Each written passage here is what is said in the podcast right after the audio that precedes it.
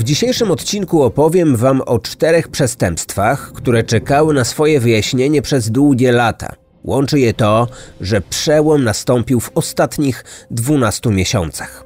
Policjanci i bliscy ofiar myśleli, że tylko cud mógł sprawić, że prawda kiedykolwiek wyjdzie na jaw. Ale taki cud w końcu nadszedł. Często pewnie słyszeliście już, że przestępca na miejscu zdarzenia zawsze popełnia jakiś błąd, że nie ma zbrodni doskonałej i żaden nieuchwytny sprawca nie może czuć się bezpiecznie. Historie, o których za chwilę usłyszycie, pozwalają wierzyć, że zło nie popłaca i sprawca prędzej czy później musi odpowiedzieć za swój czyn. Oto kryminalne podsumowanie 2022 roku dotyczące rozwiązanych spraw zabójstw i porwań w Stanach Zjednoczonych.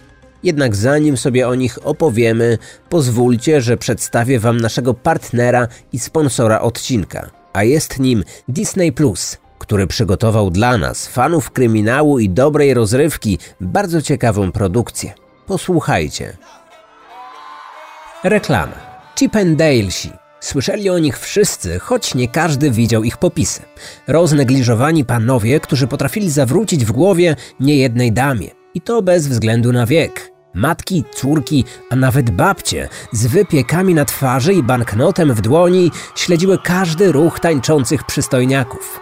Jeśli Chip Dalesi trafili na kryminatorium, to musiał być ku temu ważny powód. Oczywiście kryminalny bo oprócz golizny, seksu, spisków i Hindusa spełniającego swoje największe życiowe marzenie, Chip and Dalesi to także opowieść o zbrodni, która wstrząsnęła Ameryką. Aż prosiło się o to, aby przedstawić kulisy powstania Chip and Dalesów na ekranie. Nic więc dziwnego, że po ten inspirowany prawdziwym życiem scenariusz sięgnął Disney Plus 11 stycznia. To dzień premiery. Witamy w Chippendales. Ten ośmiodcinkowy serial został zainspirowany historią powstania słynnego imperium męskiego stripteasu oraz sylwetką twórcy Chippendalesów, biednego imigranta z Indii, który dzięki pracowitości, odwadze oraz nieszablonowemu myśleniu stworzył rozrywkę, która podzieliła Amerykę.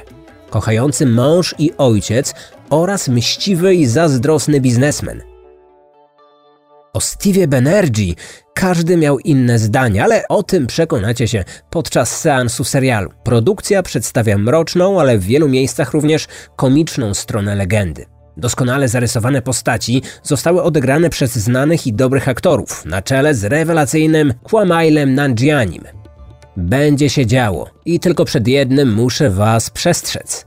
Po obejrzeniu tego serialu już nigdy nie spojrzycie na Chip Dalesów tak samo. Historia o męskim stripteasie z morderstwem w tle. Serial Witamy w Chippendales znajdziecie wyłącznie na platformie Disney+. Kryminatorium. Otwieramy akta tajemnic. Pierwsza sprawa z naszego dzisiejszego zestawienia jest stosunkowo młoda. Jej początek sięga roku 2009. Dotyczy nastolatki Brittany Drexel, która zaginęła w tajemniczych okolicznościach. Przez wiele lat jej rodzina nie mogła zaznać spokoju. Nikt nie miał pojęcia, co się z nią stało. Policja zakładała, że nie żyje, więc szukała jej zwłok. Jednak zrozpaczona matka wciąż miała nadzieję, że jeszcze kiedyś zobaczy swoją córkę żywą. W międzyczasie pojawiło się mnóstwo pytań, ale na odpowiedź trzeba było czekać aż 13 lat. Britanii pochodziła ze stanu Nowy Jork. Urodziła się w 91 roku. Gdy przyszła na świat, jej rodzice byli jeszcze nastolatkami. Nic więc dziwnego, że ich związek nie przetrwał próby czasu. Kilka lat później jej matka poślubiła innego mężczyznę, który zaadoptował dziewczynkę i traktował ją jak własne dziecko. Rodzina zamieszkała w miasteczku Chili. Była ich oczkiem w głowie. Od najmłodszych lat rodzice robili wszystko, aby nic złego jej się nie stało. Dziewczyna od urodzenia zmagała się z chorobą oczu. Przeszła kilka operacji, ale nie przyniosły one spodziewanych rezultatów. Schorzenie sprawiło, że nastolatka miała zeza. To zrodziło u niej ogromne kompleksy. Za wszelką cenę próbowała ukryć tę wadę, nosząc soczewki.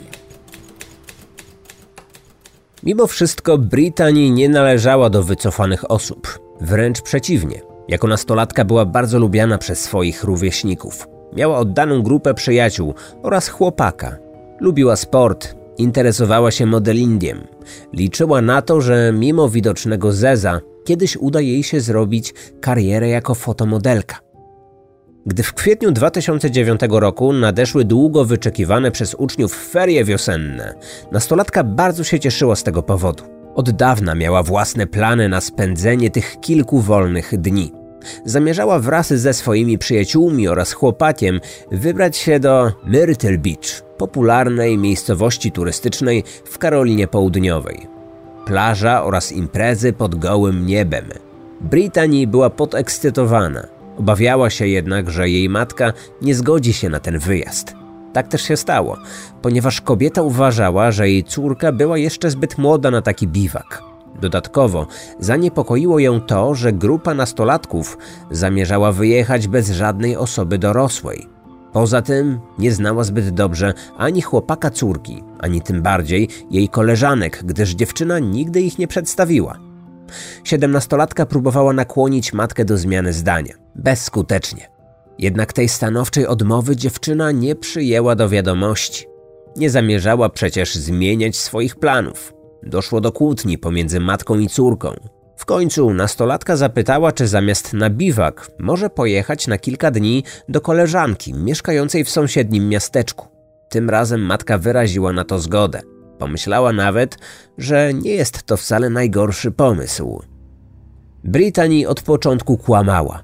Zamiast do koleżanki pojechała z przyjaciółmi do Karoliny Południowej.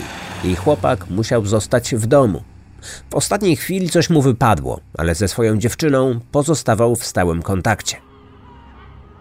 22 kwietnia 2009 roku przyjaciółki dotarły na miejsce. Zameldowały się w hotelu. Brittany nadal oszukiwała własną matkę. Kilka razy dzwoniła do domu, zapewniając, że przebywa w domu przyjaciółki. Trzy dni później siedemnastolatka przypadkowo wpadła na starą znajomą. Wtedy okazało się, że dziewczyna także spędza w tej miejscowości swoje ferie. Umówiły się na spotkanie.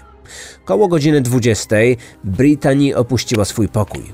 Udała się do innego hotelu, w którym mieszkała jej znajoma. Do przejścia miała niecałe 3 kilometry. Wiedziałem, gdzie się wybiera. Kiedy wyszła, napisała mi SMS-a. W pewnym momencie przestała jednak odpisywać na moje wiadomości. No to było dziwne.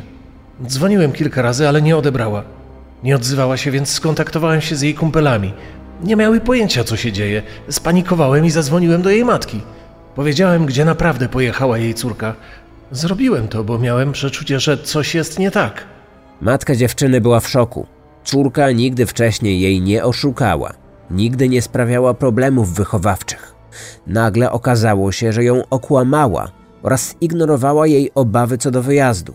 W dodatku jej chłopak zaalarmował, że być może dziewczynie stała się jakaś krzywda.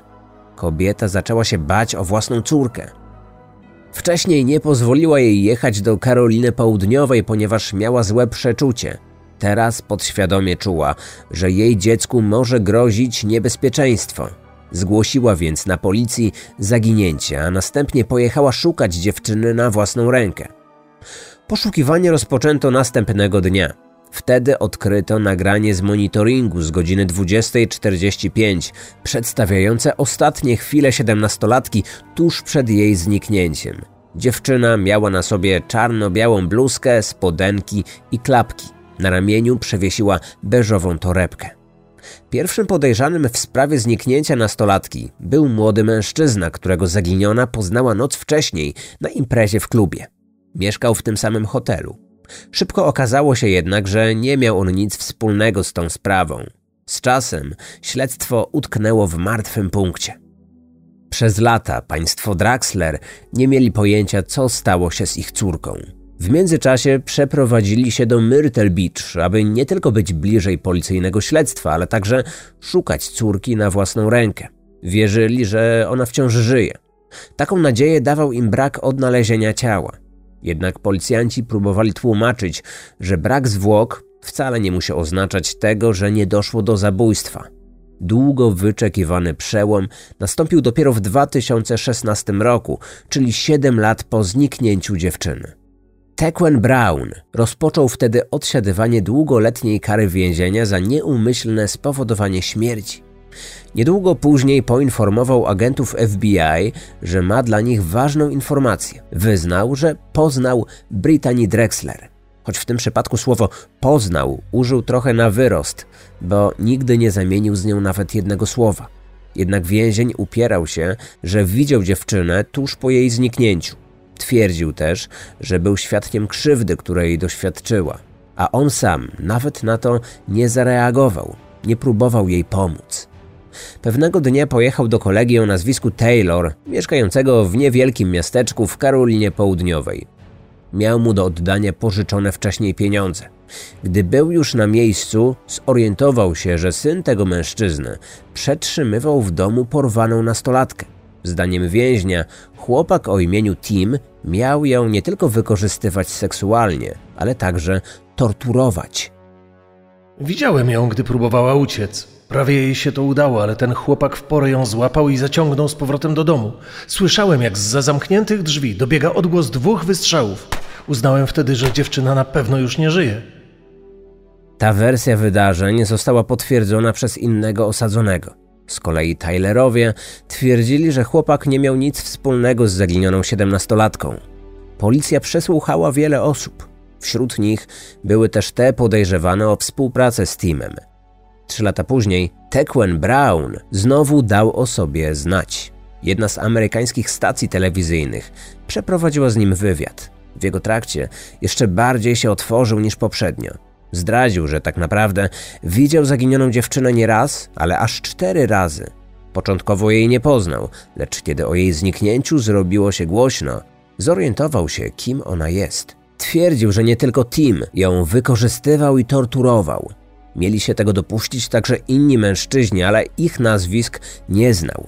Zmienił także wersję dotyczącą śmierci dziewczyny. Choć nadal podtrzymywał, że została zastrzelona, to jej zabójcą nie był Tim, a mężczyzna nazywany Nathanem.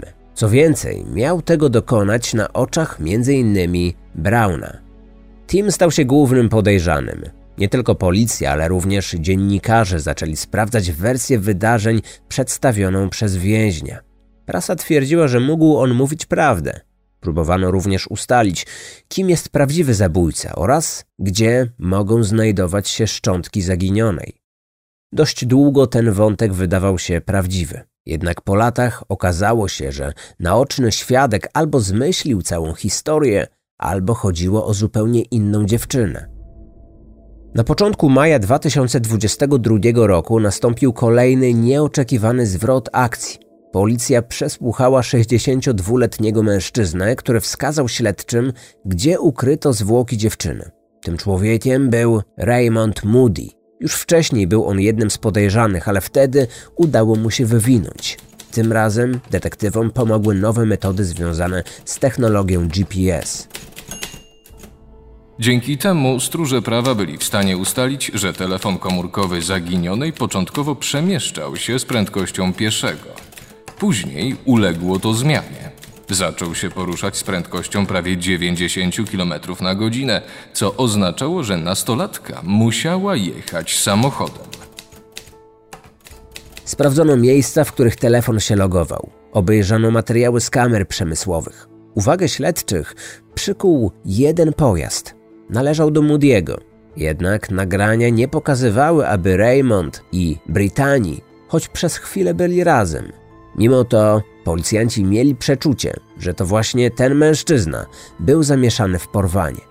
Kilka tygodni wcześniej jego partnerka nawiązała współpracę z FBI.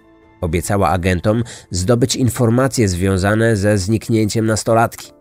Nie przebiegło to zgodnie z planem, więc śledczy postanowili przesłuchać podejrzanego. Wraz z moją dziewczyną jechaliśmy na imprezę. Na chodniku zobaczyłem młodą, atrakcyjną dziewczynę. Zatrzymałem się i zaproponowałem jej trochę trawki. Bez wahania wsiadła do auta. Pojechała na imprezę razem z nami. Tam zaproponowałem jej seks, ale mi odmówiła. Chciała wyjść i wrócić do znajomych. Nie pozwolił jej na to. Uwięził ją, kilkukrotnie zgwałcił, a w końcu udusił. Ciało zawinął w koc i zakopał. Po 13 latach sprawca zdradził miejsce ukrycia zwłok. Odnaleziono je w połowie maja 2022 roku. Badanie DNA oraz dokumentacja dentystyczna potwierdziły, że szczątki należały do poszukiwanej od 2009 roku nastolatki. Morderca stanął już przed sądem. Oskarżono go o porwanie, zgwałcenie i zabójstwo. Usłyszał wyrok dożywotniego pozbawienia wolności. Na sali sądowej nazwał sam siebie potworem, a za wyrządzoną przez siebie krzywdę przeprosił rodzinę zamordowanej. Jednocześnie z zarzutów oczyszczono Tima. Jego rodzina oskarżyła wymiar sprawiedliwości o zniszczenie im reputacji. Zapowiedzieli także, że będą walczyć o zadośćuczynienie.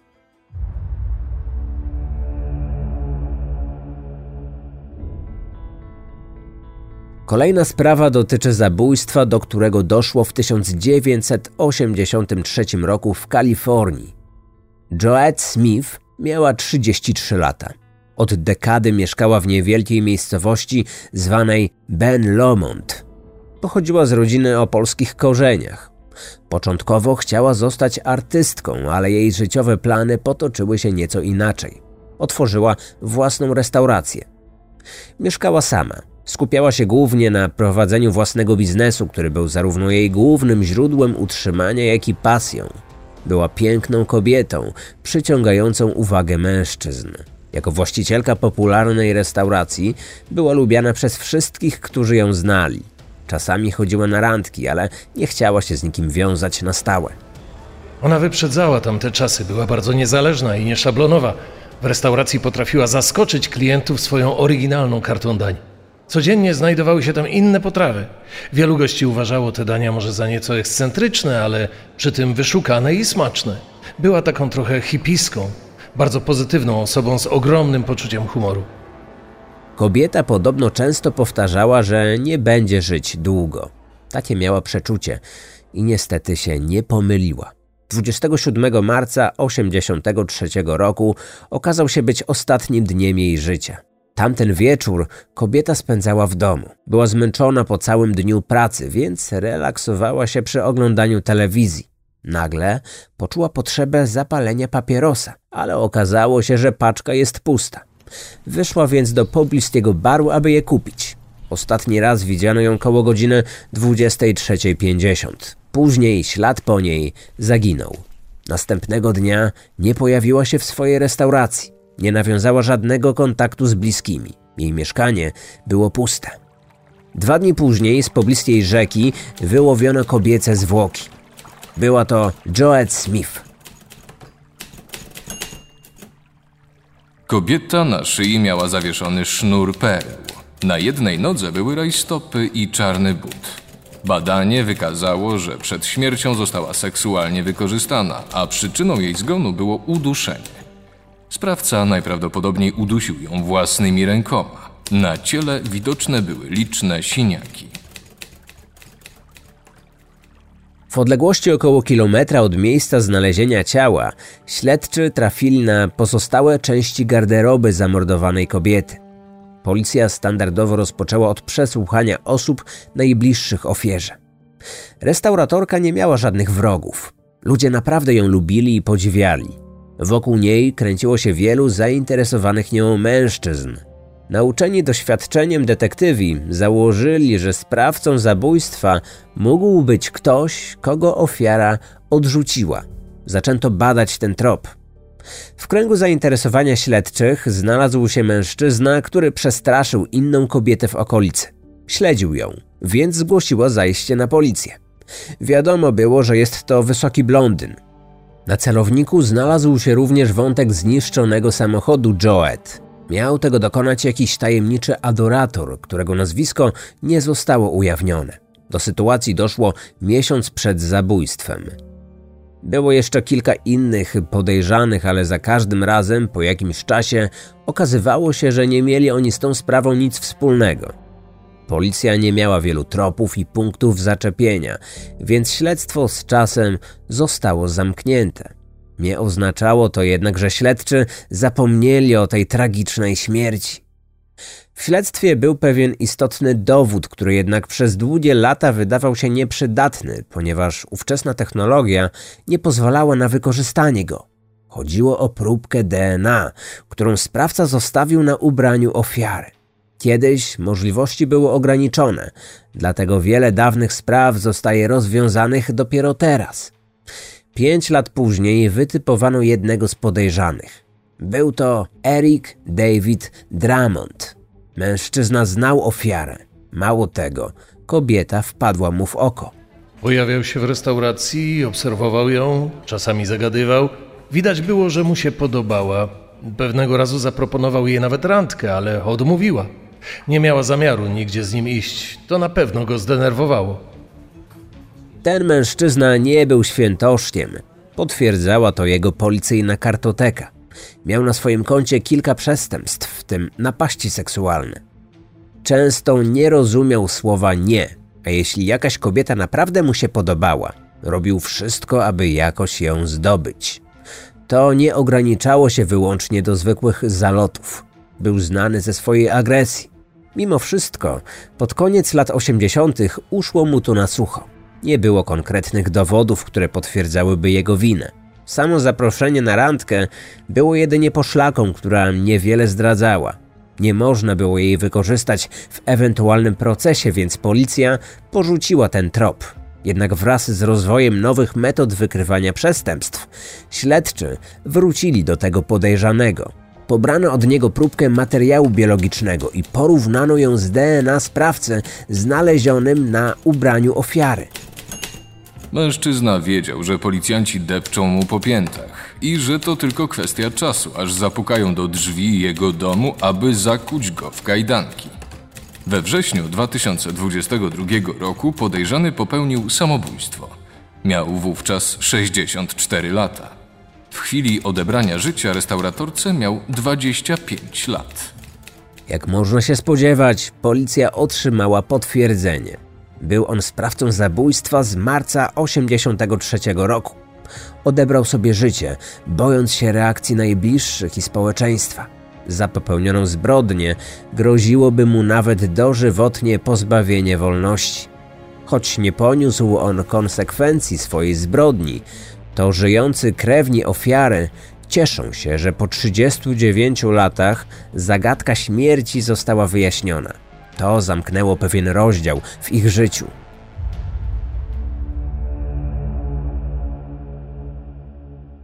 Trzydziestego pierwszego lipca 1960 roku na pustyni niedaleko Congress w stanie Arizona pewien mężczyzna odnalazł zakopane ludzkie zwłoki. Były one w zaawansowanym stadium rozkładu, ale udało się ustalić, że była to dziewczynka. Niewiele wiemy o ofierze. Dziewczynka miała na sobie niebieską rozpinaną bluzę, czerwone spodenki oraz sandałki, które pierwotnie były przeznaczone dla osoby dorosłej, ale zostały przycięte do stopy dziewczynki oraz przywiązane rzemykiem. Paznokcie u stóp były pomalowane czerwonym lakierem. Dziecko spoczywało w płytkim grobie. Jak wynikało z policyjnego raportu, ktokolwiek je tam umieścił, wykopał także dwa inne doły, ale pozostawił je puste. Obok miejsca odnalezienia ciała zabezpieczono dwa typy śladów stóp. Jeden należał do osoby dorosłej, drugi do dziecka. To sugerowało, że dziewczynka musiała żyć, kiedy dotarła na pustynię. Znaleziono też porzucony scyzoryk, ale uznano, że przedmiot ten nie miał nic wspólnego ze śmiercią dziecka. Przeprowadzono sekcję. Nie przyniosło ono jednak zbyt wielu odpowiedzi. Udało się ustalić, że ofiarą było białe dziecko płci żeńskiej.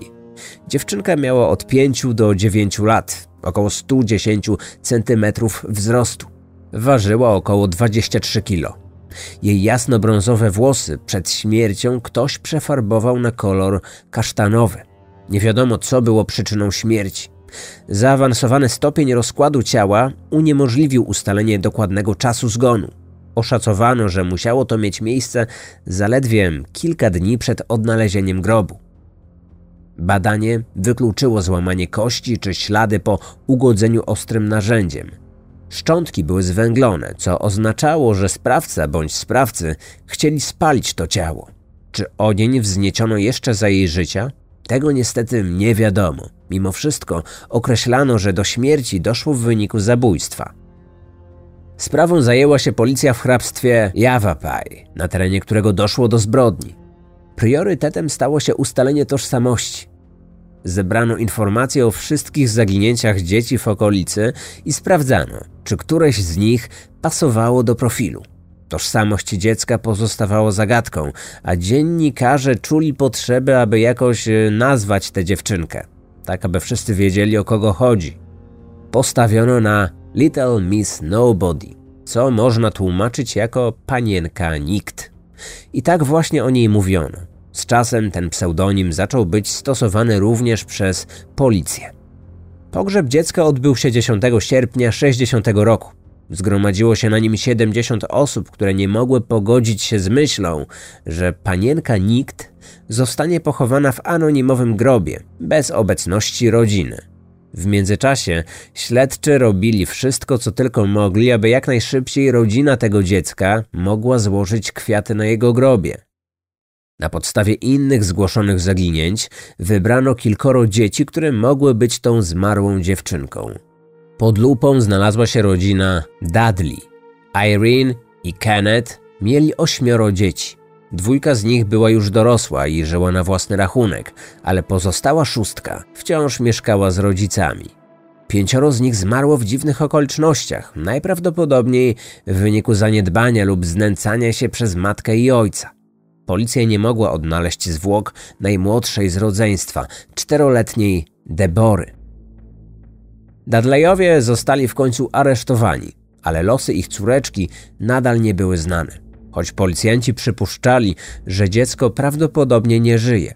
Próbowano za wszelką cenę odnaleźć ciało. Wkrótce pojawiły się plotki, że to właśnie Debora może być panienką nikt. Co prawda była młodsza niż ofiara, której wiek szacowano na 5-9 lat, ale zwłoki tajemniczego dziecka były naprawdę w złym stanie – więc nie można było niczego wykluczyć. Jakiś czas później w Kentucky znaleziono szczątki dziecka i po przeprowadzeniu sekcji zwłok wyszło na jaw, że to właśnie była poszukiwana czteroletnia Debora. Zatem ta dziewczynka nie była panienką nikt. Śledczy musieli zacząć szukać w innym miejscu. Pojawiła się również inna teoria związana z tożsamością pustynnego dziecka. Mogła to być pięcioletnia Sharon Lee Gallegos. Policjanci szybko doszli jednak do wniosku, że było to mało prawdopodobne. Uważali, że panienka nikt pewnie miała więcej niż 5 lat. Dlatego ten trop porzucono. Zdaniem policji było jeszcze kilka innych możliwych scenariuszy tego, co się wydarzyło. Założono, że za śmierć dziewczynki mogli być odpowiedzialni jej najbliżsi. Czy jej rodzicami mogli być Meksykanie, którzy do USA dostali się nielegalnie? Uważano to za możliwe. Zwłaszcza, że dziecko przed śmiercią miało przefarbowane włosy. Matka mogła zrobić to celowo, aby córka wyglądała na amerykańską dziewczynkę. Jeżeli byli imigrantami, to może nie było ich stać na nowe buty, dlatego założyli córce przycięte sandały. Nielegalne przekroczenie granicy jest trudne dla dorosłego, a co dopiero dla dziecka. Być może w trakcie takiego przejścia doszło do nieszczęśliwego wypadku? Według tej teorii dziecku stało się coś w trakcie przekraczania granicy i zdesperowani rodzice, obawiając się deportacji, ukryli ciało na odludziu. A kiedy sprawa została nagłośniona, nie przyznali się, że to ich córka. Zdaniem policji, do podobnych nieszczęśliwych wypadków wśród nielegalnych imigrantów z Meksyku dochodzi dość często. Mijały kolejne dekady, a tajemnicza dziewczynka nadal pozostawała bezimienną panienką nikt. W ustaleniu jej tożsamości pomagały organizacje zajmujące się zaginięciami oraz walczące z przemocą wobec dzieci. W 2018 roku dokonano ekshumacji szczątek tego dziecka, aby pobrać materiał DNA. Próbki przesłano do laboratorium specjalizującego się w genealogii genetycznej. Dzisiejsza technika pozwala na odnalezienie osób spokrewnionych, wykorzystując do tego materiał genetyczny. I właśnie w taki sposób udało się rozwiązać tę zagadkę. Okazało się, że w latach 60. policjanci popełnili ogromny błąd, odrzucając możliwość, że dziewczynka nazywała się Sharon. I takie potwierdzenie uzyskano dopiero w roku 2022. Rekonstrukcja twarzy panienki Nikt wykazała duże podobieństwo do pięcioletniej Sharon Lee Gallegos, która mieszkała w Nowym Meksyku wraz z matką, rodzeństwem, babcią i kuzynostwem. 21 lipca 60 roku dziewczynka została porwana. Dzieci, które się z nią bawiły, widziały, jak z auta wyszła para kobieta i mężczyzna. Zaproponowali dziewczynce cukierki i nowe ubrania, ale ona nie chciała wsiąść z nimi do auta. Wciągnęli ją więc siłą. Dzieci opisały, że samochód był brudny i zielony. Kobieta miała około 30 lat. Była niską, ciemną blondynką w okularach. Mężczyzna był wysoki i szczupły. Miał jasne włosy oraz długi nos. Do uprowadzenia doszło tuż przy domu. Kilka dni wcześniej w okolicy zauważono samochód, którego opis pasował do auta porywacza. Tajemnicza para była widziana w pobliżu kilkukrotnie. Za każdym razem z wielką uwagą przyglądali się Sharon. Z tego powodu pięciolatka, która zazwyczaj była radosnym dzieckiem, w ostatnich dniach życia wydawała się przestraszona. Kim byli ci ludzie? Dlaczego porwali dziecko, a później je zamordowali? Czy był to wypadek, a może zamierzone działanie? Jest na ten temat wiele teorii. Jedna z nich zakłada, że było to małżeństwo, które nie mogło mieć własnych dzieci, więc postanowili uprowadzić cudze. Czy z tego powodu wybrali sobie Sharon? Jeśli tak, to dlaczego ją później zabili? Inna hipoteza zakłada, że byli to ludzie działający w. Tak siatce pedofilii. Być może pięciolatka przed swoją śmiercią została przez kogoś wykorzystana seksualnie. Czy to mogło doprowadzić do jej śmierci? Tego nie wiemy, ale nie można wykluczyć, że kiedyś poznamy odpowiedź także i na to pytanie. Przecież na ustalenie tożsamości panienki nikt trzeba było czekać aż 62 lata. Jest więc nadzieja na pełne wyjaśnienie sprawy pewnego dnia. Zacząłem odcinek e, tak naprawdę od sprawy zaginięcia, które ostatecznie okazało się zabójstwem. Na koniec zostawiłem nieco podobny motyw. Tym razem musimy cofnąć się do roku 71. Melissa Highsmith mieszkała z matką Altą, która rozstała się z ojcem swojej córki i zamieszkała w Teksasie. Pewnego dnia znalazła pracę jako kelnerka w lokalnej restauracji. Nie miała jednak z kim zostawić swojej córki, która miała wówczas rok i dziewięć miesięcy. Ani ojciec dziewczynki, ani nikt z rodziny nie mógł pomóc kobiecie. Matka postanowiła więc zatrudnić opiekunkę. Niegdyś popularnym sposobem w przypadku poszukiwania pomocy domowej czy niani było zamieszczanie ogłoszeń w lokalnych gazetach. Tak sobie radzono w erze bez internetu. Alta napisała w ogłoszeniu, że poszukuje kogoś z doświadczeniem do opieki nad 20-miesięcznym dzieckiem. Podała numer swojego telefonu.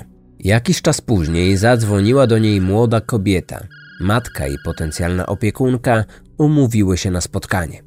Alta chciała dowiedzieć się czegoś na temat tej dziewczyny, czy ma odpowiednie doświadczenie i kwalifikacje, a przy okazji uzgodnić warunki pracy i stawkę. Matka Melisy była pełna nadziei. Musiała pójść do pracy, aby móc utrzymać siebie i córeczkę. Jednak ku jej rozczarowaniu opiekunka nie zjawiła się na spotkaniu. Alta była pewna, że dziewczyna zrezygnowała. Liczyła też na to, że na jej ogłoszenie odpowie inna osoba. Nieoczekiwanie, kilka dni później zadzwoniła do niej ta sama kobieta, przepraszając, że nie pojawiła się na umówionym spotkaniu. Kelnerka była już tak zdesperowana, że od razu zatrudniła nianię, nie zadając jej żadnych szczegółowych pytań i nie widząc jej nawet na oczy. Czuła, że tak naprawdę nie miała już innego wyjścia. Musiała iść do pracy, a nie miała nikogo, z kim mogłaby zostawić córkę. Jedyną informacją o opiekunce, jaką posiadała, było imię i nazwisko tej kobiety Ruth Johnson. Umówiły się, że opiekunka odbierze dziecko. Matka dziewczynki wcześniej dogadała się z matką swojej współlokatorki, że ta przez chwilę zajmie się dzieckiem, dopóki nie pojawi się niania. I tak właśnie się stało. Gdy do mieszkania przyszła opiekunka, w oczy rzucał jej się ubiór. Okulary przeciwsłoneczne, białe rękawiczki i nakrycie głowy. Wzięła dziecko bez słowa i wyszła. Kiedy Alta wróciła z pracy, opiekunki z dzieckiem jeszcze nie było. Mijały minuty, później godziny, ale opiekunka w dalszym ciągu nie przychodziła. Wystraszona matka zgłosiła porwanie. Policja zawsze szybko działa przy tego typu sprawach, gdyż wtedy liczy się każda sekunda. Jednak ich praca była utrudniona, ponieważ nie mieli wiele tropów. Matka Melisy ani razu nie widziała na oczy tej kobiety. Nie było nawet pewności, czy ktoś taki istnieje naprawdę. Śledczy założyli, że jeśli opiekunka rzeczywiście zaplanowała porwanie dziecka, to mogła podać fałszywe imię i nazwisko. Porywaczkę widziała tylko jedna osoba matka współlokatorki Alty, ale nie był to przydatny świadek. Ta kobieta nie zapamiętała nawet szczegółowo wyglądu. Poza tym, dziewczyna miała zasłoniętą twarz okularami i kapeluszem. Jeśli nie chciała być przez to zapamiętana, no to znakomicie jej się udało. Policjanci sprawdzili całą okolicę w poszukiwaniu zwłok dziecka. Podejrzewano, że być może Melisa została uprowadzona przez kobietę, która nie mogła mieć własnych dzieci lub straciła potomstwo w tragicznych okolicznościach. Pod uwagę brano również handel ludźmi. Przede wszystkim liczono się z tym, że Melisa została zamordowana. Zdaniem policjantów w grę wchodził jeszcze jeden wątek.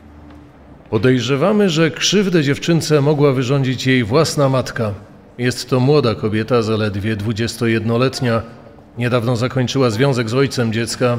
Jest zdana tylko na siebie i musi ciężko pracować, aby utrzymać córkę. Być może nie radziła sobie z tym psychicznie i doprowadziło ją to do skraju załamania nerwowego.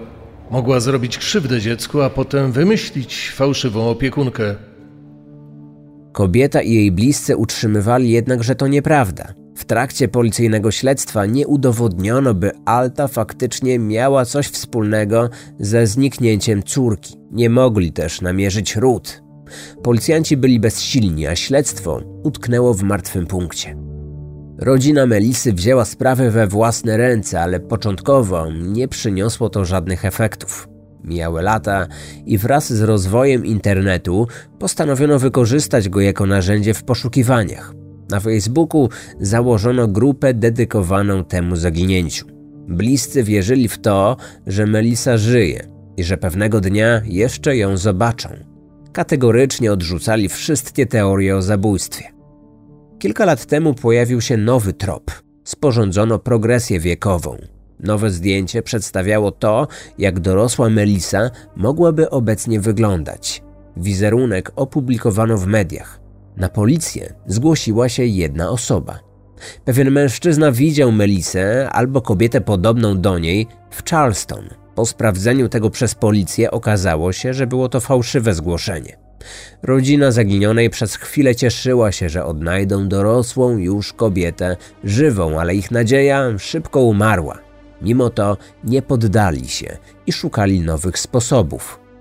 Coraz częściej można spotkać się z tym, że ludzie próbują poznać swoje drzewo genealogiczne, pokrewieństwo z innymi osobami czy pochodzenie etniczne. Wyniki takich badań wiele osób publikuje później w mediach społecznościowych. Chociażby na TikToku można zetknąć się z testami DNA 23andMe. Taki test wykonał ojciec Melisy w 2022 roku. Zrobił to, bo szczerze wierzył, że jego córka żyje i ma własne dzieci. Pomysł ten dla niektórych wydawał się stratą pieniędzy, ale tak naprawdę był to strzał w dziesiątkę. Okazało się, że mężczyzna jest spokrewniony z trójką ludzi, których do tej pory nie znał. Wynik sugerował wysoki stopień pokrewieństwa. Rodzina dotarła do tych osób. Okazało się, że było to rodzeństwo, które zostało oddane do adopcji. Po nitce do kłębka odkryto tożsamość matki. Była nią niejaka Melanie Walden. Melanie nie wierzyła w to, że w rzeczywistości jest Melisą. Poproszono ją o wykonanie testów DNA i po usilnych próbach kobieta się zgodziła. Głównie po to, aby nieznani jej ludzie, twierdzący, że jest kimś innym niż całe życie myślała, w końcu dali jej spokój. Jakie było jej zaskoczenie, kiedy dowiedziała się, że mieli rację. Melanie Walden była Melisą. Melanie, właściwie Melisa, prawdopodobnie została wychowana przez swoją porywaczkę, ale nadal nie ma co do tego żadnej pewności. Kobieta, która podawała się za jej biologiczną matkę, nie potwierdziła tego. Nawet jeśli to nie ciążą na niej już żadne zarzuty, ponieważ sprawa uległa przedawnieniu. Melisa nie miała szczęśliwego dzieciństwa. Była zaniedbywana, znęcano się nad nią. W wieku 15 lat uciekła z domu. Wylądowała na ulicy i przeszła przez kolejne piekła. Żeby się utrzymać, świadczyła m.in. usługi seksualne. W dorosłym życiu wielokrotnie wdawała się w relacje z niewłaściwymi mężczyznami. Mieszkała niecałe pół godziny drogi samochodem od domu swojej prawdziwej mamy. O kobiecie, która ją wychowywała, nie można powiedzieć w zasadzie nic dobrego. Po raz pierwszy poczuła się przez kogoś kochana dopiero, gdy w listopadzie 2022 roku spotkała się ze swoją prawdziwą rodziną. Poznała swoich rodziców oraz rodzeństwo, którzy marzyli o tej chwili. Spędzili wspólne święto dziękczynienia, czym członkowie rodziny ochoczo podzielili się na Facebooku. Melisa chce teraz nadrobić stracone chwile z najbliższymi. Zapowiedziała m.in. odnowienie przysięgi małżeńskiej ze swoim mężem. Wszystko po to, aby jej ojciec mógł odprowadzić ją do ołtarza. Takich spraw jak te, o których dzisiaj Wam opowiedziałem, jest znacznie więcej. Nie sposób przedstawić ich wszystkich w jednym odcinku. Choć nie każda z nich ma szczęśliwe zakończenie, to i tak dają one pewnego rodzaju nadzieję, że w niedalekiej przyszłości wiele podobnych zagadek kryminalnych doczeka się w końcu swojego finału i być może sprawiedliwości. Odcinek powstał na podstawie doniesień prasowych dostępnych na takich platformach informacyjnych jak New York Post, LA Times, People i Live 5 News i artykułów autorstwa m.in. Adriany Diaz, Madison Trammell, Noah Goldberga, Christine Nelson oraz Michaela Owensa.